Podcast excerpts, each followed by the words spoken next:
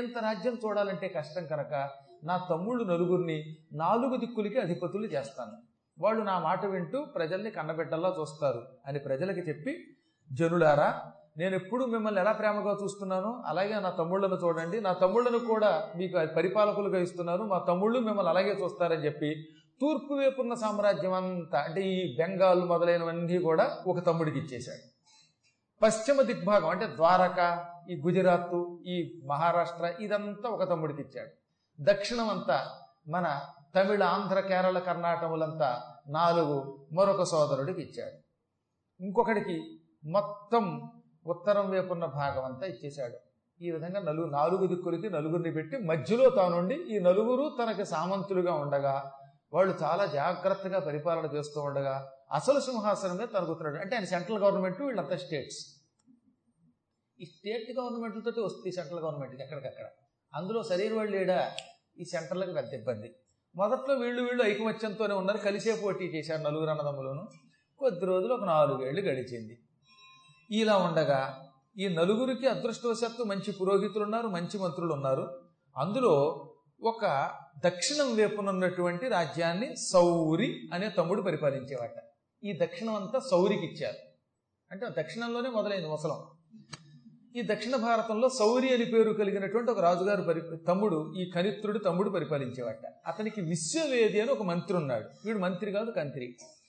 వీడు ఒక రోజునొచ్చి, మహారాజా మీరెంత అమాయకులండి, మీ రాజుగారిని ఏది కనిత్రుడిని అన్నగారిని నమ్మేస్తున్నారు. ఆయన ఎంత తెలివైనవాడో తెలుసా, మొత్తం పగ్గాలన్నీ తన దగ్గర పెట్టుకున్నాడు. మొత్తం మీరు కప్పం కట్టానికి పంపిస్తే మన కప్పాన్ని నెలకింతని పంపిస్తూ ఉంటాడు, మనకేమో స్పెషల్ ప్రాజెక్ట్ ఇవ్వడం. ఇటువంటి వాడిని ఎందుకంటే నమ్మడం మీరు? అసలు రాజ్యం అంతా మనమే ఆక్రమించేసుకుంటే పోలా, మీరు స్వతంత్రులు అయిపోండి. ఉత్తరం వైపు వాళ్ళు ఇంకో తమ్ముడిని రెచ్చగొట్టి వాడిని స్వతంత్రుడిని చేద్దాం, తూర్పు వైపు వాళ్ళని రెచ్చగొట్టి అటు వాళ్ళు స్వతంత్రులు అయ్యేలా చేద్దాం, అలాగే పడమర వాళ్ళు స్వతంత్రులు చేద్దాం. అప్పుడు మధ్యలో కేవలం హస్తినాపురం మిగులుతుంది. ఆ హస్తినలో వాడు చస్తినమ్మ అంటాడు. ఈ విధంగా కనిత్రుని దూరం పెడదాం, మీకు తెలియదండి అంటే వాడు మొదట్లో ఒప్పుకోలేదట. ఎంత మాటిది, మా సోదరుడిని మోసగించి నేను స్వతంత్రం ప్రకటించుకుని అతనితో యుద్ధం చేస్తాను, తప్పు తప్పు తప్పు చిచ్చిచ్చి. ఆతడన్న ఏము తమ్ములము అతులితమగు ధరణి వలయం అతడును మా మాక్షితి భాగములేమును సుస్థితి నేలుతును నీకి చేయు చెత్త ప్రీతిన్ అన్నట్టు. పాపం తప్పు తప్పు ఆయన అన్న, మేము తమ్ముళ్ళం. అన్నగారి మీద దండయాత్ర చేసే తమ్ముళ్ళు ఉంటారా?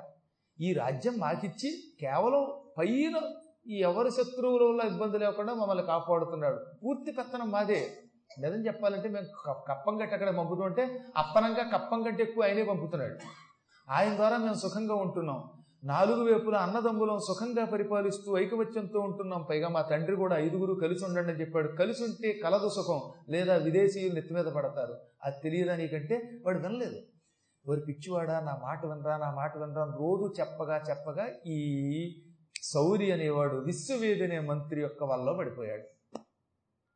అయితే అన్నగారు బలవంతుడు కదా, అంత గొప్ప చక్రవర్తిని, ఎంతోమంది యొక్క సహాయం కలిగిన వాడిని ఎలా పడగొట్టచ్చు అన్నట్ట. ఒకటే దానికి టెక్నిక్, నువ్వు ఒక్కడివి మీ అన్నగారి మీద యుద్ధానికి వెళ్ళావా, ఒక్క దక్షిణం ఒకటి అటు ఎడితే దెబ్బతింటావు. ఉత్తరం వైపున్న నీ సోదరుణ్ణి, పడమర వైపున్న సోదరుణ్ణి, తూర్పు వైపున్న సోదరుణ్ణి, నలుగురిని నా మంత్రాంగంతో మన వశం చేసుకుందాం, మీ నలుగురు కలిశాక ఎలా పడగొట్టాలో చెబుతాను అని మొత్తం మీద నలుగురు అన్నదమ్మలు దోడ చేర్చాడు. క్రమంగా నూరిపోయిగా నూరిపోయిగా అటు తూర్పు వాడు ఒప్పుకున్నాడు, పడమర వాడు ఒప్పుకున్నాడు, ఉత్తరం వాడు ఒప్పుకున్నాడు. ఈ నలుగురు కలిశారు. కలిసి ఇప్పుడు మనం కనిత్రుడిని పడగొట్టి సామ్రాజ్యం ఆక్రమించుకుందాం. కానీ కనిత్రుడు అసహాయసూరుడు.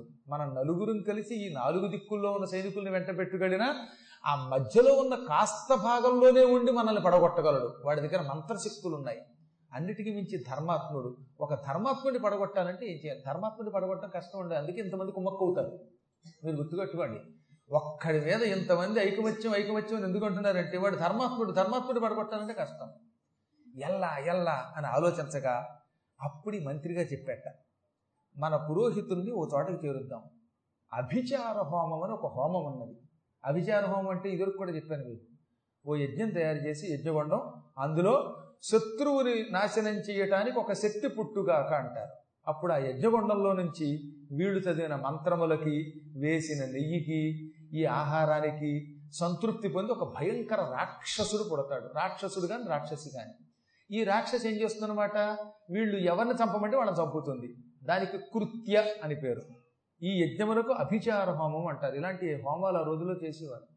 ఇప్పుడు కూడా అలా చేసేవాళ్ళు ఉన్నారు, కానీ ఇప్పుడు అంత ఓపిక లేదు. బోల్డ్ డబ్బులు ఖర్చు పెట్టాలి, ఎందుకు వచ్చింది అని చేయటం మానేసి దాని బదులుగా తుపాకులతో కాల్చేస్తారు ఒక దగ్గర. ఆ రోజుల్లో అభిచార హోమానికి సిద్ధపడ్డారు వాళ్ళు. పెద్ద యజ్ఞగుండం ఏర్పాటు చేసి ఈ నలుగురు అన్నదమ్ములు కూర్చుని నలుగురు ఋత్విక్కుల్ని పెట్టుకుని అత్యద్భుతమైన యజ్ఞం చేశారు. తల్ల కొన్ని విశ్వవేది కృతి తద్దయు నొద్ధతులై పురోహితులు నలుగురు ఆభిచారికము ఆభిచారికము అనారతమును బహు మంత్ర తంత్ర సంకలితముగా నొనర్ప ఘన గాత్ర భయంకర వక్ర శక్తులుజ్వలతర నేత్ర శూల రుచిజాల కరాళ కరోగ్రమూర్తులై ఏకధాటిన ఆరు నెలల పాటు దీక్షతో ఒక్క వ్యక్తిని చంపడానికి ఆరు నెలలు ఒక క్రూరమైన యజ్ఞం చేశారు. ఆ యజ్ఞంలో మంచి మంత్రాలు చదవడం వల్ల, ద్రవ్యం వేయడం వల్ల, నిష్ఠగా చేయటం వల్ల అందులో నుంచి ఒక భయంకర శక్తి పుట్టుకొచ్చింది. భూమి ఆకాశములు నిండిపోయేంత శక్తి పుట్టుకొచ్చింది. దాని తల ఆకాశాన్ని తగులుతున్నదట. ఓరి బాబోయ్, ఆ తల ఉన్నది ఎక్కడో ఆకాశంలో సూర్యుడికి తగులుతున్నట్టుగా ఉంది. బోడిగుండుతో పుట్టాడు, పెద్ద సోలంతో పుట్టాడు వాడు, పెద్ద గడ్డంతో పుట్టాడు వాడు. నేను ఆశ్చర్యపోయేది ఏంటంటే, ఆరు నెలలు కష్టపడి చివరికి ఒక క్షుద్రశక్తిని సృష్టించే బదులు ఆ రోజులు ఏ రుద్రయాగమో చేస్తుంటే వాడు ఎప్పుడో బాగుపడేవారు. బుర్ర తక్కువై వీడి కొట్టుకునేవాడు మూర్ఖులు ఉంటారే. తమ తెలివితేటలన్నీ ఒక ధర్మాత్ముని పడగొట్టడానికి ఉపయోగించడం, ధర్మం నిలబెట్టడానికి ఆరు నెలలు వాళ్ళు కృషి చేస్తుంటే ప్రపంచం బాగుపడుతుంది. కానీ మూర్ఖులు కదా, మూర్ఖులకి ఆ దుర్బుద్ధి అలాగే ఉంటుందిట. పోయే కాలం వచ్చినప్పుడు ఇలాంటి దుష్టబుద్ధులు పడతాయి. లేకపోతే ఇక్కడ అంటాడు ఒక మాట, ఈ క్షుద్రయాగం చేసే బదులు రుద్రయాగం చేస్తుంటే ఎప్పుడో బాగుపడే దేశం, వాళ్ళందరికీ ముక్తి వచ్చేది. ఆరు నెలలు నిష్టగా ఉన్నారా లేదా, వాళ్ళు యజ్ఞం చేశారా, వాళ్ళు ఖర్చు పెట్టారా?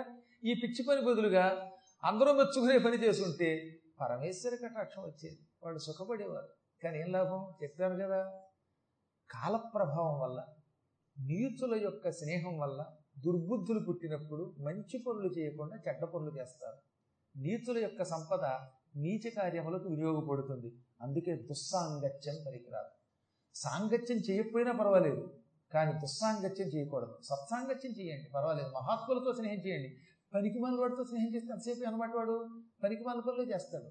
మనకు తెలియకుండానే పాపాత్ములతో స్నేహం చేస్తే మనకు తెలియకుండానే పాడైపోతాం.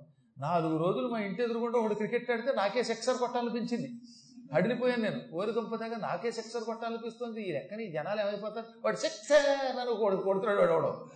నేనే ఫిక్స్ అయిపోయి, అమ్మ బాబో ఇదన్నమాట దుస్సాంగత్యం.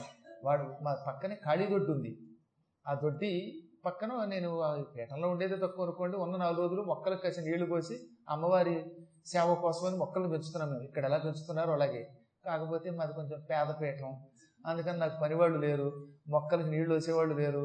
నేను మరి ఏం చేయనండి, ఏదో పురాణాలు చెప్పుకునేవాడిని, కానీ నేను నా దగ్గర డబ్బు ఎక్కడిది. కాశీలో పీఠం కట్టడానికి ఎంత బాధపడుతున్నానో మీకేం తెలుసు. కాశీ కాశీ కాశీ అని నా కోరిక, చివరి రోజుల్లో అక్కడ చచ్చిపోవాలని కోరిక. దానికోసం వంద గజాలు కొనడానికి నా శక్తి ఇంకా ప్రస్తుతానికి సరిపోవట్లేదు. ఆ కాశీ విశ్వేశ్వరుడు ఇవ్వాలి. అందు అలాగని మిమ్మల్ని ఏమి ఇప్పుడు నేనేమి మిమ్మల్ని బాధపడమని కష్టమా. చెప్పొచ్చేది ఏంటంటే, మా తోటకి పక్కన ఖాళీ గ్రౌండ్ ఉంది, ఆ గ్రౌండ్ కొనలేక వదిలేసాం. ఈ ఇందులో మొక్కలు వేసి ఆ మొక్కలకి నీళ్లు పోస్తున్నాను. ఒక రోజున ఆ పక్కన కుర్రాళ్ళు గయ్య నరుస్తున్నారు, చూస్తే క్రికెట్ ఆడుకుంటున్నారు. నేను కాసేపు మొక్కలకి నీళ్లు పోయడం అనేసి, ఇది నేను చాలా కాలం క్రితం మాట చెబుతున్నాను. ఇప్పుడైతే అలాంటి వాటికి లొంగం కానీ, పీఠం పెట్టిన కొత్తలాడు చూశాను, వాడోహడో ఫట్ మన బంతి కొట్టాడు, సిక్సర్ అన్నాడు. ఓహో నేను కూడా వెళ్ళి కొడితే బాగున్నా, బంతి ఏదో బాగుంది అనుకున్నాను నేను, ఏదో నీళ్లు పోయడం మానేసి. ఆ తర్వాత ఒక క్షణం అయ్యాక, హారి దుర్మార్గులారా, మీరు క్రికెట్ ఆడుతూ సిక్సర్ అని అడిగితే నా మైండ్ కూడా అక్కడికి ఫిక్స్ అయిపోతుందంటే ఇంక ఈ పిల్లలు ఎంత పాడైపోతారు. అందుకే సాంగ్